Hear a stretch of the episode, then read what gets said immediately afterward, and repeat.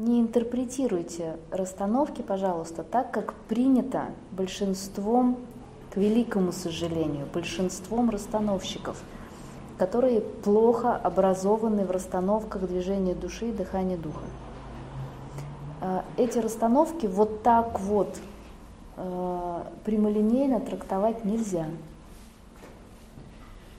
Понимаешь? Нельзя. Это не так.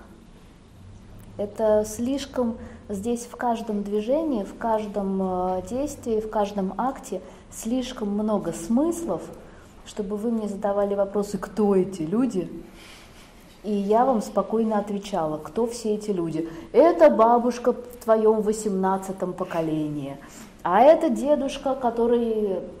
Это невозможно. Потому что это может быть один человек, это могут быть три человека, могут быть пять одновременно. Если эти истории похожи и передаются через поколение, понимаешь? Поэтому однозначно я сказать не могу. А те, кто учится на э, системе, знают, что я не могу сказать даже по еще большим причинам, кто и все эти люди.